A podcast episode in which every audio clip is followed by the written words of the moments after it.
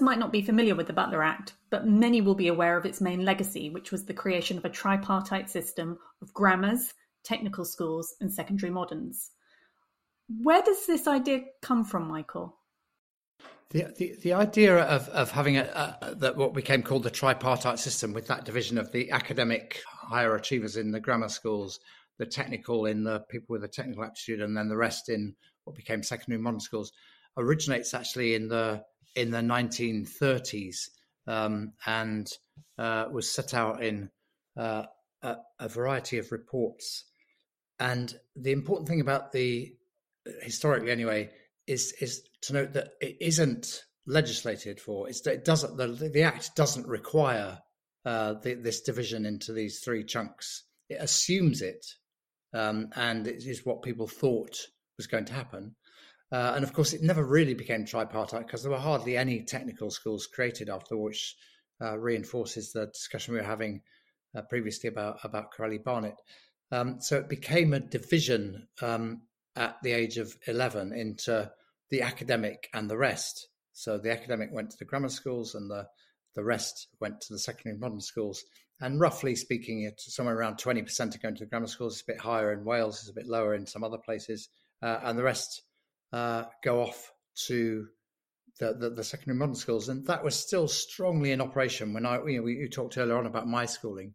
The reason we were all graded like that is we were going to do the 11 plus. I actually I, I went to a Quaker secondary school, so it never it never applied to me. But but you that, that that's what they were expecting, and the school was going to make sure as many of its kids as possible did well in the 11 plus and got into the local grammar school because that was a better education. So the but the idea, which uh, I'm sure Daisy knows more about than I do, but but the whole Cyril Burt thing and uh, intelligence being uh, fixed and inherited was fundamentally part of the zeitgeist. That's what most people believed, certainly in the elite, and so it seemed logical. But there's a lovely critique of it. I can't remember who I'm quoting in, in, in my book, where he says, "Is is it um, conceivable that God had created?" Each generation to fit exactly into these three categories. Well, you, you mentioned first of all Cyril Burt, and I would love to actually do an episode on Cyril Burt because he's a, kind of almost completely forgotten now. But as you say, actually incredibly influential, probably psychometrician in terms yeah. of designing these tests that, that are going to separate the, the, the, kids into the grammars and the, and the secondary moderns. You know, look, my day job's in assessment, but for, for me, the incredible thing about this tripartite system is how little it is based really on on any evidence. And it's worth mentioning that Cyril Burt's research was in some degree fraudulent, wasn't it? Based on falsified uh, identical twins who went different routes. Yeah, well, this is why I would love to do an episode on it because it's incredibly controversial, um, and it's, it's it's quite a good story as well. As you say, there's there's yeah those rumours of, of, of, fraud, but the the, the three part division, as I say, for, just from a purely purely assessment perspective, one of the things this is I actually this is the real bee in my bonnet. So again, Lizzie's probably going to cut all of this, but um, if you look on the No More Marking website on our blog, um, one of the themes we repeatedly come back to is that student student attainment is on a continuum. You know, kids don't come neatly pre-packaged in three categories or two or four or nine. It, it's on a continuum, and of course, there are times in life where you have to draw a line on the continuum as as you would with with age we all know age is a continuous distribution and we all know that sometimes you have to let 17 year olds learn to drive and not 16 year olds but we understand that age is on a continuum. And what i find so striking about educational attainment is now and in the past that just seems so much more of a difficult idea for people to understand. And and and the origins of it go back to as you said beyond beyond this this idea that yeah, well, we've we've just naturally these these children occur in these three three categories. And there's still quite a lot of thinking, not exactly as um, crude as uh, uh, as what we're talking about, but where where people talk about identifying the full potential of a child. I, I always say you anybody who thinks they know the full potential of a child is being extremely arrogant because who who knows what these people can achieve in different circumstances. You can unlock potential, but you can't full, you can't be sure you've fulfilled somebody's potential. And these the, the, the self fulfilling prophecies that emerge from that are a problem. That that's what happened in the 40s and 50, late 40s and 50s. You got uh, people people I'm sure people in primary schools going around saying, well, he's a grammar school boy or she's a grammar school girl, but others weren't. You know, and, and that is that is a, it, it, people's destinies were decided by an 11 plus in quite significant and uh, based on at least questionable data, and it did it, so. And Butler, if you if you if, if I quote some of this, in, but Butler was quite suspicious of it. The the administrators loved it in his department. Uh, some of them truly believed in elitism. They actually wanted a grammar school stream to run the country later on, but but they, they were all um, lined up behind it. But Butler was asking them quite skeptical questions. C- could somebody, he was saying, between the age of 11 13 move from one school to another? And they were saying, yes, of course, but it didn't really happen, hardly at all. And the technical schools barely got off the ground at all. So it, it's it's a big flaw in the implementation of the act and and in the it's a good example of how it's not the words on the page of the act that matter it's the zeitgeist and the context and the cultural attitudes that surround a piece of legislation they're as important as the actual content of the legislation can we talk a little bit more about why technical schools just don't happen or, or barely happen I mean, it's a longer conversation, but I think there are two things. One is it was harder to identify who the kids were for the technical schools, but that's a minor thing. They were more expensive to set up, and uh, money was under pressure in the immediate post-war era. So, so they just never quite got going. There were there were a handful, but they were really very very few and far between. And by the way, later on, I, I did some research when I was at the Institute of Education for the CTC, the, the, the City Technology Colleges Trust, on whether you could identify aptitude in certain technical subjects at that age and you, and the conclusion was you can't you can't say this person's got a big technological future because it's part of general intelligence and it's not fixed and all of that. So we, we, we talked about what you could do but the, i think the technical schools never got through but it would also lizzie relate to the cultural point which is people didn't see them as a really important or not enough politicians or people around the system saw them as important enough. That is really interesting. I mean, especially in the light of, of the technology that enabled us to win the war. Yeah, it's true. That, uh, this is where Correlli Barnett is right. You, could have had a different approach after the war. If you, you could have had different ministers, different prime ministers who would have. And we've only in the whole of history had one prime minister with a science degree, and that was Margaret Thatcher. You know, it's a it's a challenge. We we haven't valued. So we've had not many secretaries of state for education have had science degrees uh, either. There are there are there are one or two. I will just say one thing in, in Churchill's defence because I feel like we, have slightly engaged in a bit of Churchill bashing this episode. Uh, you know, he he does try actually and set up a technical uh, in the the higher education sphere. He you know, he founds Churchill College and, and bases it on. MIT, which he's really inspired by in America. Yeah, and I, I, I, I'm a complete, I'm a total fan of Churchill. I'm not, not uncritical, but his role in this is, I mean, we're going to tell that story in a minute of how, even in a war, he does let Butler have a 1943 white paper and a 1944 Education Act. That wasn't inevitable at all. So I'm, uh, I, I, don't, I certainly don't want to engage in Churchill bashing, and, uh, and I, I, think Daisy's point that he was, he knew one big thing that, that you know he was, he was the hedgehog. That's what we needed from our prime minister at that time, and uh, so I think Churchill in the war is arguably the the best prime minister of the 20th century, maybe the best prime minister ever, was a remarkable achievement.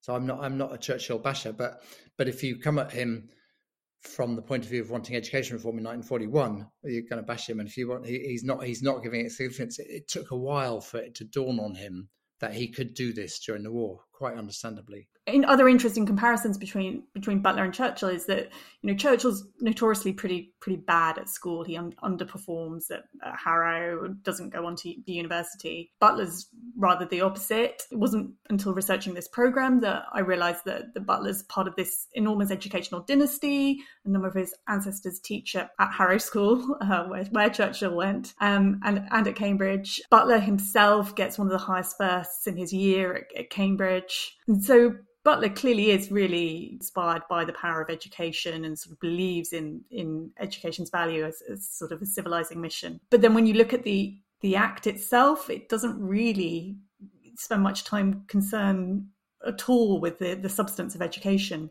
with kind of curriculum, pedagogy, what's actually going to be taught, what subjects would be mandatory. And that's that's sort of fascinating in a way. Yes, it is. Butler basically ends up getting sort of having to spend all of his time on these structural issues. And in some ways, that's kind of a perennial complaint of education secretaries. Um, so Thatcher reflected that too much of my time at education has been spent arguing about structures and resources too little in addressing the crucial issue of the contents of education. Yeah. Um, but does Butler really get caught in that same trap, do you think? Uh, uh, by the way, just before I come to that, the white paper I wrote at the beginning of the new Labour government in 1997, published in July 97, um, David Blunkett's white paper, we had a phrase that standards matter more than structures. So it's exactly the same thing in 1998 uh, as, as you're just quoting. So we, we, we were we were part of that.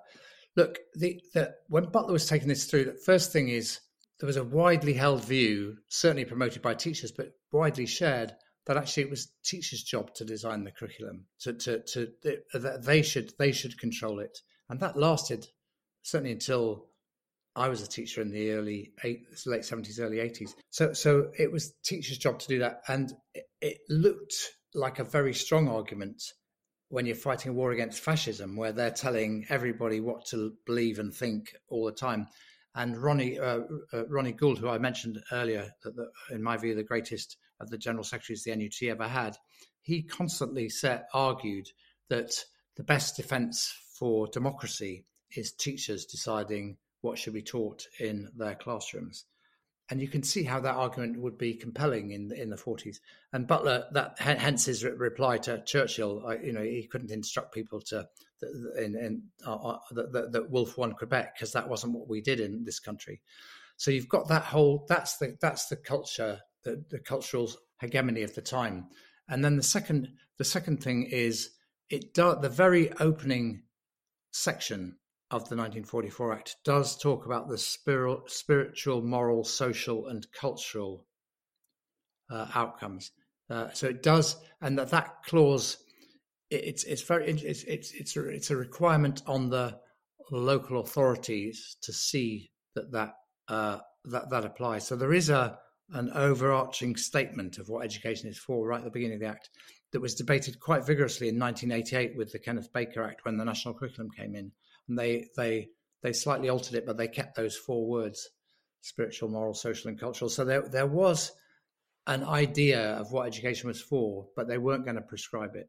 That's very interesting. I mean, part of me thinks I know what you're saying that they didn't want to specify what to teach, but it's a, a bit like what you were saying before about um, you've also got to consider the zeitgeist and the cultural, yeah. you know, the, the, culture around schools at the time. That you know, up until the sort of early 20th century, you've got a form of payment by results in state schools. Yeah. Where there's actually quite a strict assessment being laid out, and you, you, you know even at this stage you've got you've got you've got exams which do, as we always complain about now, determine the curriculum. So the idea that even in the 1940s teachers had sole complete freedom over what to teach, I find uh, probably you know probably wasn't the case. you're, you're, absolutely right, and you're you're you're you're, a super uh, super uh, expert on on on um, assessment. And what in fact happened, that was the argument that teachers were making. But what in fact happened is the exam boards determined the curriculum of secondary schools, and the 11 plus determined the exact the, the curriculum of primary schools. So the the in terms of the context of the 40s, the government didn't control those things. The universities controlled the exam boards. Uh, uh, experts had established the 11 plus and all that. So it, it's and they and they massive. Uh, if I, you know, I, I, can remember the spelling tests and the mental arithmetic tests, and I was doing all that as a pupil, age eight or nine, because one day I was gonna. They, uh, in, uh, my classmates were to do the eleven plus, and we had to be good at that stuff. So it, it's to, it is a total myth that teachers worked out. They, they they could like my Mr. Crompton that I mentioned. He could decide how he told this story, uh, and he had some say. But but basically, the, the assessment and testing set the curriculum. And actually, the Norwood Committee, which is where Butler sort of hives off discussions about the tripartite systems, this Norwood Committee. I, I think Cyril Norwood says that in the in the paper. He says that you know the exams exert a lot of influence over the curriculum. Yes. So this idea that you know we've only teaching to the test was something that happened in the in the 90s or the early 21st century. That's that's not the case. It's you know arguably been around a lot longer. Uh, absolutely, no, that's absolutely right. It makes a lot of sense that the Butler didn't want to complicate the political situation by uh, imbuing too much sort of rhetoric about the content of curriculum into the act in terms of the passage through, you know, managing to get this piece of legislation through Parliament. So it's probably quite a good time to to sort of segue into talking about that, about the actual mechanics of it. Yeah, let's let's do that. In terms of how Butler gets the Act through Parliament, we spoke in the previous episode about Churchill perhaps not being so keen on social reform and thinking it's a distraction and thinking it's not the kind of thing that you, you should be involved in when there's a war on.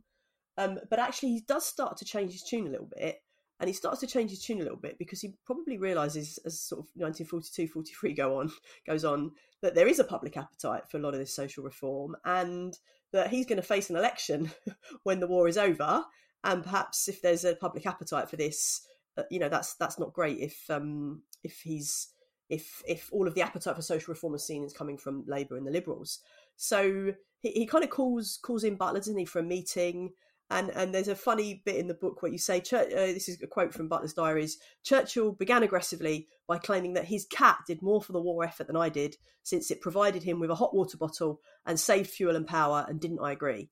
I said not really, but that it was a very beautiful cat.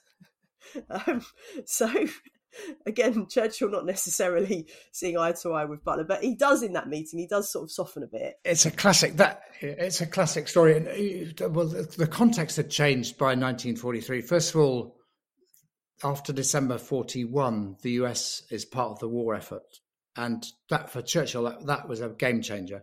And secondly, um, by 1943, the Battle of Stalingrad is raging, and Hitler looks overstretched. It's not all over, but but so the the, the context of the war and, and more and more people, Churchill had always believed Britain was going to win, but now he could see that. So the context has moved on a little bit.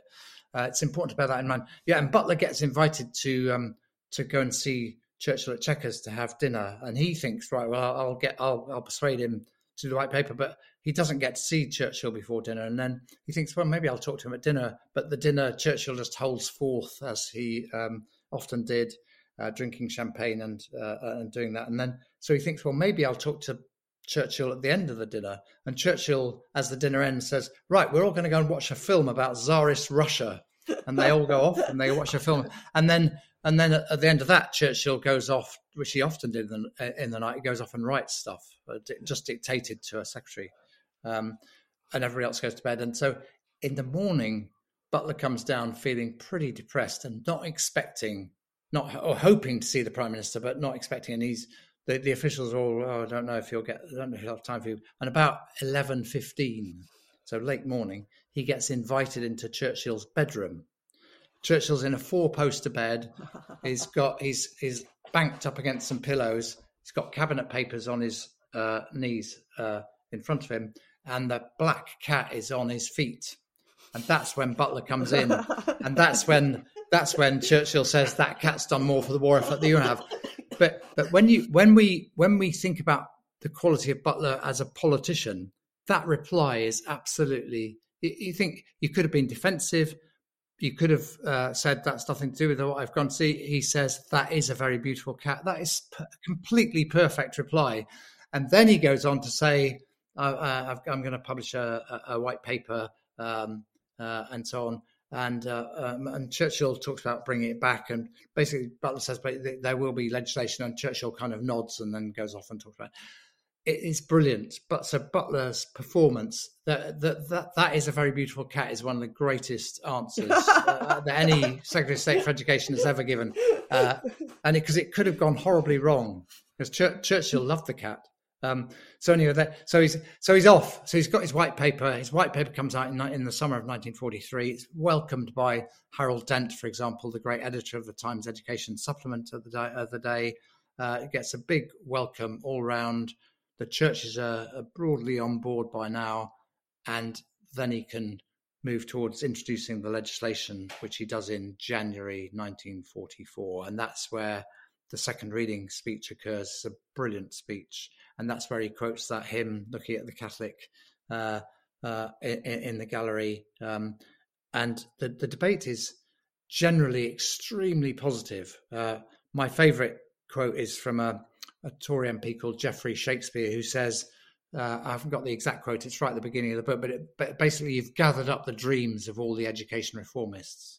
Uh, and it's widely welcomed uh, across parties. There's, there's uh, hardly any support. And Butler has done a great job of not just getting Churchill on board, but through the Domestic Policy Committee, I forget exactly what it's called, the President's Council, I think, which was chaired by Attlee. So the Labour, Attlee and Bevin are on board as well. So he's got the, the vast majority of Parliament with him and he takes the act through. And if you read the debates, which are, are, are beautiful, um, it's it's a great debate, and it goes eventually uh, through uh, into the Lords. But there's one debate that goes from Churchill's point of view horribly wrong. It's the only defeat Churchill suffered in Parliament during the entire war. I don't know if you want to tell that story. This is absolutely brilliant. I didn't know any of this and, and read your book and just wow, what what a story. So part of what you're saying here is it does go through very well and butler manages it perfectly and he's already laid the prep work so it goes very smoothly but there is an element isn't there you say in your book that um, there is an element of there's so little other parliamentary business that in some ways that, that's a double-edged sword because on the one hand it means people are very engaged which is lovely. On the other hand it means people are really getting into the detail uh, because there's very little else to do. Is, is is that fair? So you've got a lot of backbench interest in this act? Yes, I think that's true, and and you know, it was it, it, it there, there, was a lot of interest for that reason, and for the and for the fact that that, you know, that the whole New Jerusalem conversation was huge in the country, and the MPs all knew that. Uh, and uh, Butler, not everybody was a fan of Butler, but he was widely respected, and uh, so I, I, do think there was a, there was a lot of interest. And but uh, just before we go into the the, the debate uh, uh, and the the vote that the government lost, I just want to say one thing, which is totally different from now you you can get the 1944 Education Act and read it cover to cover in an evening and know exactly what they wanted. It's all there. Uh, you and it's it's only it's, it wouldn't take it wouldn't take a whole evening. If I think of the laws that have been passed in my uh, time in policy, the 90, you cannot read the School Standards and Framework Act that we put through in 1998. Even I couldn't read it when it was going through. Um, because it, it's drafted, it's complicated. So, you, and I, I do think it's an issue. I don't, I don't know how we got here, but you, you knew what they meant in the 1944 Education Act and the current legislation. Unless you've got a lawyer uh, and a parliamentary draftsman, you don't even know what they're saying. Uh, no, I, I totally agree. And they're long, and they're we amended that we amended our own legislation a thousand times while it was going through. This is extraordinary. Yeah. yeah. And I, we weren't unusual. I, I, don't think that's just normal now. But it's just yeah. Not... And I'm, like you say, I'm not sure what you can do about it. And obviously, there's an extent to which things are more complex. But you think is there a point at which the complexity gets so great that you do lose a bit of democratic accountability? Yes, like yeah. the inability to just be able to read something and engage with it. Yeah, because I, no, I remember I, I won't, I won't uh, be, be very specific, but there was a piece of legislation, a piece of the 1908 Act which I knew the ministers wanted, and I personally wanted because I thought I'd have to use it after the act. And the, the officials were very scathing about it. But I said, no, we've got to do it because that's what the ministers want. We've got a mandate for it. And they eventually did it. And then the draftsman eventually drafted the clauses. And then the act passed. And after the act, I said, right, we're going to use that, that section of the act now. They said, you can't. And I said, but I got the minutes out of the filing cabinet and said, look, this is what we agreed. And they said, but it's not drafted in a way that you can use it. And I said, well, we're going to use it. And if it goes wrong, that's your problem, not mine. Uh, and, and nobody did, fortunately, nobody challenged it. But it, it just shows. So I was completely on top of that white paper and that legislation, but I couldn't read, I couldn't understand the actual legislation. I think it is a problem. You're right for democratic accountability. And it's not just in education. It be, if you look at home office legislation or health, it's all incredibly complicated now. Yeah, and and and the, you know, again, contrast with the Butler Act, there's enormous public interest in this. Yeah, as you said at the start, the massive public interest in the Beveridge report, which is coming out at the same time as, as the Butler Act's passed. But people are really interested in it; they can engage with it. It's yeah possible to do that in the same way today. No. Yeah. Okay, so let's go to then the only time that the uh, yeah the Churchill government in the war was defeated, which is astonishing, and it is on the Butler Act. It's on a clause in the Butler Act. So if I got this right, essentially the the act is going through, and it's generally accepted within this act that men should be paid roughly 20% more than women for the same work. So this the, the, the, this big debate is all about equal pay for teachers.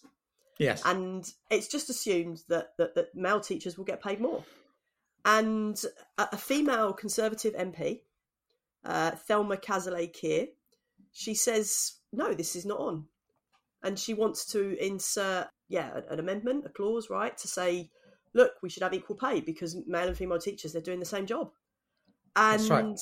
she gives a speech, and a number of young conservative, male conservative MPs, a few of whom are in the army or have been in the army and have, have come back, and a, a, few of whom would go on to be um, very significant figures in the post-war Conservative Party. So Peter Thorneycroft, uh, Quentin Hogg, who's later Lord Hailsham, um, they all say, yeah, you know, she's right. We need equal pay. These teachers are doing equal work. Nancy Astor, Nancy Astor weighs in, first ever female, female, um, first ever female MP to take a seat, isn't she? Uh, in in Parliament, yeah. The the government lose. They lose on this. There's a vote on it, and the government lose by by one vote. Is that right? That's right. Yeah, I mean, it's, so the, the whole story is amazing because and for our, for our era, it's hard to imagine, but that that was and um, so so the the the the, the, the those young Tory MPs get enough votes together to get it through by one vote. The the Chancellor of the Exchequer. So you you you know the layout of Parliament Square. The the the, the uh, Treasury is on the other side of the road from Parliament. It's not very far away. The Chancellor of the Exchequer at the time was a guy called John Anderson who was very large, and he. But it was a whip. It was a whip vote. He was meant to get there. He didn't get there in time for the vote. so had, had, he got there, um, uh, it, it, would have been different. But anyway, the vote. So so they've lost it, and you'd think, well, Churchill's got a war on. What's he going to do? He calls a vote of confidence. he he refuses he refuses to accept that the government could be defeated. He didn't think, oh, well, let's just concede it because it's a good point. He thought, we've been defeated. That is outrageous. Vote of confidence. So, can you imagine if the rebels had then continued to rebel and overthrown Churchill? Uh, um, On the so, cause of female pay. Yes, pay. Yeah, it's yeah, an extraordinary. It's an extraordinary story, but um, but but and and so and of course Churchill wins the vote of confidence, and and and uh, equal pay waits uh, quite a long time uh, after the war result. And and those young conservative rebels feel a bit feel a bit embarrassed, I think, don't they? Yeah, they do. Churchill, yeah. Churchill sort of it's you do feel like it's yeah, it's um yeah, maybe slightly over, overdoes it, but he absolutely sort of cracks down on them. Yeah. Yeah, and Lord Hailsham and Peter Thorneycroft were both distinguished figures in the Thatcher government later on, so it was they, they were at the beginning of uh, long and uh, distinguished careers. And then just, just one more point on the, the, the, sort of passage through Parliament and some of these things which take a long time to happen. Because another thing that I think is a constant theme in educational, uh, so all this educational legislation history, is the the amount of time it can take for an idea to be proposed, for everyone to say, you know what, it's probably quite a good idea, and it can still take literally decades for that idea to happen. So the one that is really so female equal pay actually is a good one because that doesn't happen that quickly after the war. Um, but the one that is incredibly striking, which you write about, is Ernest Bevin. Bevin has proposed a school leaving age of 16 in 1933. And Ernest Bevin is very supportive of the Butler Act, really likes it, but wants there to be some legislative guarantee about raising the school leaving age to 16. And Butler says, oh, you know, it's again Butler being a compromise. If we force this through, that'll make it harder to get through. So let's not do it. But what you know, it can definitely, we can definitely, it'll definitely happen. And so Bevin doesn't get the legislation he wants. It's just more of a vaguer commitment. And then the, the punchline is when do we get the school leaving age raised to 16? Is it 1973? Yeah. So 40 years from Bevin proposing it, it takes 40 years for that actually to happen. Yeah, and, and go back to my point in the last episode about the Hadow report, 1926, the last all-age elementary school reorganised in 1971, and but the on on uh, on the school leaving age, it's it's even worse than that because the, the act actually, but what Butler's compromise says it will be raised to 15, and then uh, as soon as it's practicable, I can't remember the exact words, it will be raised to 16, which turns out to be 1972 or three. But the but in in the immediate post-war, the Attlee government, there was some pressure from uh, the, the, the Treasury not to implement even the raising of the school age to 15, and um, the the immediate um, that the the uh, woman, uh, Labour uh, Secretary of State for Education after the war, Ellen um, Wilkinson. Ellen Wilkinson. Red Ellen. Yeah. Yeah. Uh, who who was passionate about it. She she actually won that battle in the cabinet against Dalton, uh, who was extremely patronising, and she was very fiery and good. She did a brilliant job, and um, unfortunately, opening a building um, in London caught a really bad dose of flu and and died young. Uh, so she only did a couple of years, but she did win that battle. But the, so so not only did the act not uh, enforce Bevin's vision of a 16 uh, leaving age, it, ne- it nearly didn't require get the 15 uh, leaving age. That could have been delayed, but in but Red Ellen Ellen Wilkinson did see it through. So uh, yeah, it, it's it, the, these timescales are extraordinary. Going back to Churchill, though, we should just say that once the bill went through the Lords and got and then to the Queen and got uh, uh, sorry the King and got royal assent, Churchill did write Butler a very very nice note saying, "Pray accept my congratulations." uh, you've earned yourself a lasting place in the history of education in this country. So the great man respected the achievement of the of the young up and comer. I think that is tremendous as well because you've said yourself about Churchill. I'm, you know, Churchill was endlessly fascinating, and I, I can't get enough of, of reading about him. But that's extraordinarily generous, I think. When you consider that at the start of the war, there's a strong case for saying, you know, Butler's associated with all of his political enemies, and not just political enemies, but incredibly dubious dealings with this, you know, Swedish guy at the start of the war. That, that's and that's actually a characteristic of Churchill that he is capable of these moments of, of generosity. Yes, and it absolutely. does reflect well on him. It does reflect well. To say that's that at absolute, that point. That's yeah. absolutely true. Yeah. Oh, well, one other one other little Churchill thing I will throw in at the end, um, which is to do with the money, the financing for this is the other point you make is that one of the other perhaps more tactical strategic reasons that Churchill comes around to this act it, maybe it's a little bit more you know uh, it's politically sensible at this point to back it but also you've got William Beveridge coming out with his Beveridge report at this moment in 44 and the, the conservatives don't really like Beveridge.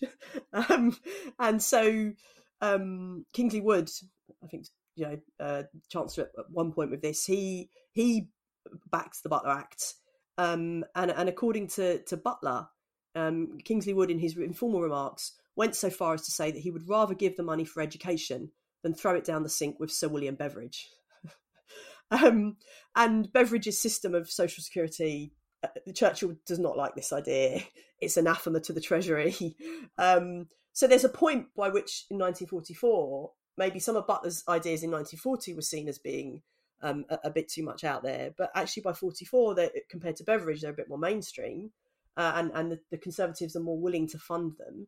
And is there something around perhaps Conservatives being more willing to fund, if they're going to have to fund anything with social reform, more willing to fund education than social security? Yeah, it might be right, and and, and certainly Butler himself had no doubt calculated that and so he was using inside of government. I'm sure he was using those arguments. I'm surely surely kingsley uh, you'd rather fund the, the, the raising of school age to 17 and the expansion of primary education and all these things that then then all that massive Beveridge stuff. I can imagine butler behind the scenes making those cases rather well.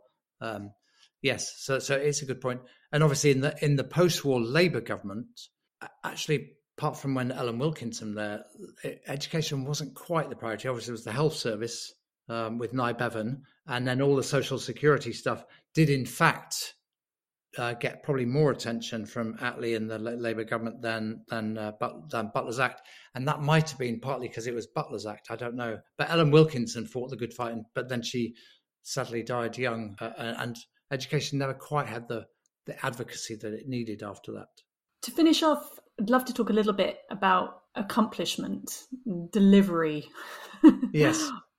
Uh, so, so you worked in government under Tony Blair, delivering public service reform and including reforms of education. And you've worked with governments around the world on what you've called deliverology, so delivering policy aims. And in your recent book accomplishment, and you, you do your own um, excellent podcast, which we should definitely plug here, is about how to achieve ambitious goals, but to do it in a timely fashion. And I wonder, do you think Butler stacks up in terms of getting things done? He, he certainly stacks up in terms of getting legislation through. But of course, he wasn't really around to do the implementation because the 44 Act has gone through in August 44. The war ends in spring of 45. He's out uh, when uh, they lose the election. They've only just begun on implementation because there's still been a war on. So, uh, and then he, he, becomes a, the Tories are in opposition. He becomes a significant figure in redesigning Conservative Party policy uh, and, and then becomes a figure in the 50s. The government's in the 50s. So he didn't actually have to do the delivery. He was brilliant at, at the triangulation and the, the relationships and getting the churches on board with the local authorities and finding the compromise. Brilliant. Uh, and um, huge credit for that. But implementation was left to the post war governments. And uh, there's a little bit about this in, in, in my book. The, the local authorities were really important. They were inspired by this they saw it. They worked day and night. If you, the, the chief education officer at the time, saw they were building school buildings. They were recruiting teachers. If you look at the in the last chapter of the book, the numbers of teachers recruited in the in the 10, 20 years after the war, the number of buildings built, this huge surge of building an education system. Now, does it stack up under deliverology invented later? Deliverology, by the way, was a term invented by the modern British Treasury, Treasury as a kind of gentle critique of me uh, but I adopted their word. I had, I had, a lovely relationship with the Treasury and, st- uh, and still do. Um, uh, so and and uh, so I've had a, a, great dialogue with them since uh, since I was uh, working for Tony Blair. but the the problem with the whole of the post-war expansion is it was all about inputs. So it didn't it didn't say what should the outcomes be. And when I, I went into the Department for Education on the second of May 1997 with David Blunkett after that uh, big election victory on the 1st of May. In 1996, so just a year before this, a report from the NFER, which you'll know well, said that literacy standards in primary school were the same in 1996 as they had been in 1948. So you've had this huge expansion of the school system, lots more teachers, but the results are the same. And that's why we had the literacy hour. That's why we put that big focus on it. And, and, and I think we began the turning of a corner, which which has been good for for for for, for England. But the so when I applied deliverology template to the 1944 Act, I say Butler did a great job of the Act. Uh, Ellen Wilkinson did a great job in the first tense years of the Labour government when there was no money and the Americans had called in all the loans. She did get the school leaving age raised up. That was a great piece of delivery. But over the generation that followed, we got all the inputs, but we didn't get the outcomes that we needed and the tripartite system affected the secondary outcomes. We never got the technical schools. Uh, primary school performance could have been an awful lot better, as we now know, uh, but wasn't. So it's a mixed blessing. But the role of the local authorities was the key, and and the the the, the new Ministry of Education assumed that the local authorities would get on, they would fund it, but nobody at the centre was thinking doing what I did for Tony Blair of checking are these targets being met? Is the data showing what pro- intervening in bad local authorities as we did uh, when they weren't performing? Nobody in central government was thinking like that at all. They gave the money to local authorities. They saw what happened. Each of the local authorities had to put plans in to the to to the board, but uh, sorry, the, the ministry, but they were just it was all a, a kind of internal process. So I, it, it, wouldn't stack up to modern deliverology, but there was a lot of passion for getting the job done out in the country. I hadn't thought about that input output thing, but it's it's so true. And, and obviously nowadays you get uh, education economists, and it's their big critique of often developing world plans yeah. to improve education. Yes. So Eric, Eric Hanushek, famously, he writes a lot about this and says we throw all this money uh, in education, and it's seen as a good, but actually, what's the output? And most economists would say whatever you're doing, you can't just measure the input exactly and at the output yeah. And i know i know eric hanushek as well and i've i'm not a fan of everything he says but i'm a fan of him and the work he's done. And that's why in the punjab education reforms that i led for with, with the, the, the chief minister in punjab between 2009 and 2018 we did have a focus on outputs. We did measure not just uh, were we building the schools or we did do that uh, were we getting the teachers were the teachers not corrupt was the system functioning but we also measured student outcomes in three different ways so we, were influenced by Hanushek and others, because the, an awful lot of aid around the world is not delivering outcomes that we'd have hoped for. If you look at the US in the 1960s, when they finally got separate but equal education, gone from the Brown versus Board of Education, if you listen to Martin Luther King's wonderful speeches, he just assumes that once once you have an education system for everybody, it'll deliver the outcomes. It didn't do that he'd be he'd be horrified by what happened in the you know, later on, and it's and it's still a problem. So that that's the. It, it's easy to use hindsight, so you've got to not judge these people with hindsight, but the outcomes were disappointing. And that's that's a slight, you know, bittersweet tinge of the New Jerusalem, isn't it? It is because we're looking back at the New Jerusalem now. It's, you know, it's 80, 80 or more years ago. People were talking about it, and obviously there were some things it did that were, were brilliant. But you always look back on it, and, and, and obviously we'll all look back on it. All of us, you know, we'll all have relatives who we know who grew up with that. You know, for me, it's my my, my grandparents who who grew up and sort of came of age as the war was ending. Um, and you can't help but view it through the lens of, of people you know. You know, it, it is still sort of, you know, it's, it's, not living history, but it's just, just, just outside that history. And I suppose it's, it's like looking back on anything, isn't it? There's those successes, but there's that, those those failures and those things where you think, gosh, did it did it really did it deliver the New Jerusalem? Um, or, or, or, you know, yeah, there places where where it, it, you know, there was there was there was some failure. Yeah, there was. I mean, the fifties were, you know, the, the, you've never had it so good. And Harold Macmillan, um, th- there was a sense that people did feel a sense of progress. They did see school buildings going up. They did see teachers being recruited. And you know, uh, in in the middle of that, I started my primary school in 1960, and it all it all worked and so there was an element of it but the the kind of outcomes that we're driven by now and it's very important not to use hindsight to judge people in previous generations. But the, the, those outcomes weren't delivered in the way that I think the people who put the legislation through would have expected. Just as in the health service, they were, you know, if you look at the debates on the health service, they thought this would solve a lot of problems. Or even people who thought that health service would get cheaper as the solve the, the, the chronic health problems of the population that they'd inherited from the 30s and 20s. And, and, you're in a situation now, whereas you say education was a, probably a bit of a backwater then, but it's now one of the big, big spending departments. Yes. Right? It's, it takes up a huge, huge amount of um, public funding. And there's that great stat of, I think, number of coal miners in the UK, number of teachers. Yeah. And they, you know, the lines sort of cross over in the 60s or 70s. Um, you know, lots of people working in education. Yes, and it, is, it has become, it doesn't get called a great office of state, but certainly in the Blair years, the Secretary of State for Education was a major figure. And actually, that, uh, that I think Blair, in that case, you know, education, education was a turning point in the degree to which education was given a priority. If you go back through the previous prime ministers, Callaghan made his great speech in 1976, but he didn't have the time, as he himself said when I interviewed him, he, he, he didn't have the time or focus to drive that through. So he never quite got it. He, he set an agenda. And Thatcher, um, who had been education secretary and not really enjoyed it, didn't really focus on education until her third term. But I think Baker is a decisive moment. So, so the Baker Education Act, and that's when the 1944 consensus was finally unpicked. So I think that that's the big turning point in the post 44 era. And Baker did put standards, national curriculum, national assessment, all in his legislation because he was focused on the outcomes because by then people had seen that the outcomes weren't being delivered in the way they'd hoped. And so I guess to bring it right up to date then, I suppose the thing I would say is is you're right, you know, Butler is in a sense not doing all the complexity of the job that's being done now. You know, he's not looking at, at the outputs and there's various things he can he can hive off. Um, but he does manage to get things done at speed at a time of national crisis. Yes at the moment, I think we're living for a time where almost people feel there's like a, a, almost a lack of state capacity to get stuff done. At least in that sense, you know, he got the act through, he got the people on board, and you know, he, he moved the pieces around the chessboard, and and he, he got stuff to happen.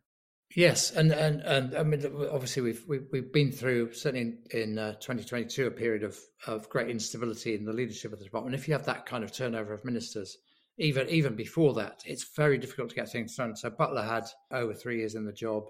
Baker had over three years in the job. David Blunkett had four years in the job. Ed Balls had three years in the job. Michael Gove had four years in the job.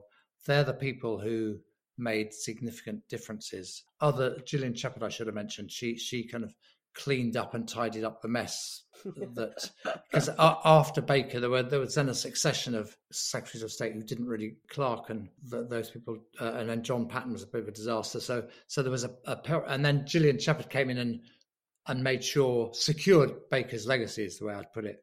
So there there are some, but the the ones who come and go in a year, there's nothing much you can do. Damian Hinds, you probably met him. He's a very decent guy.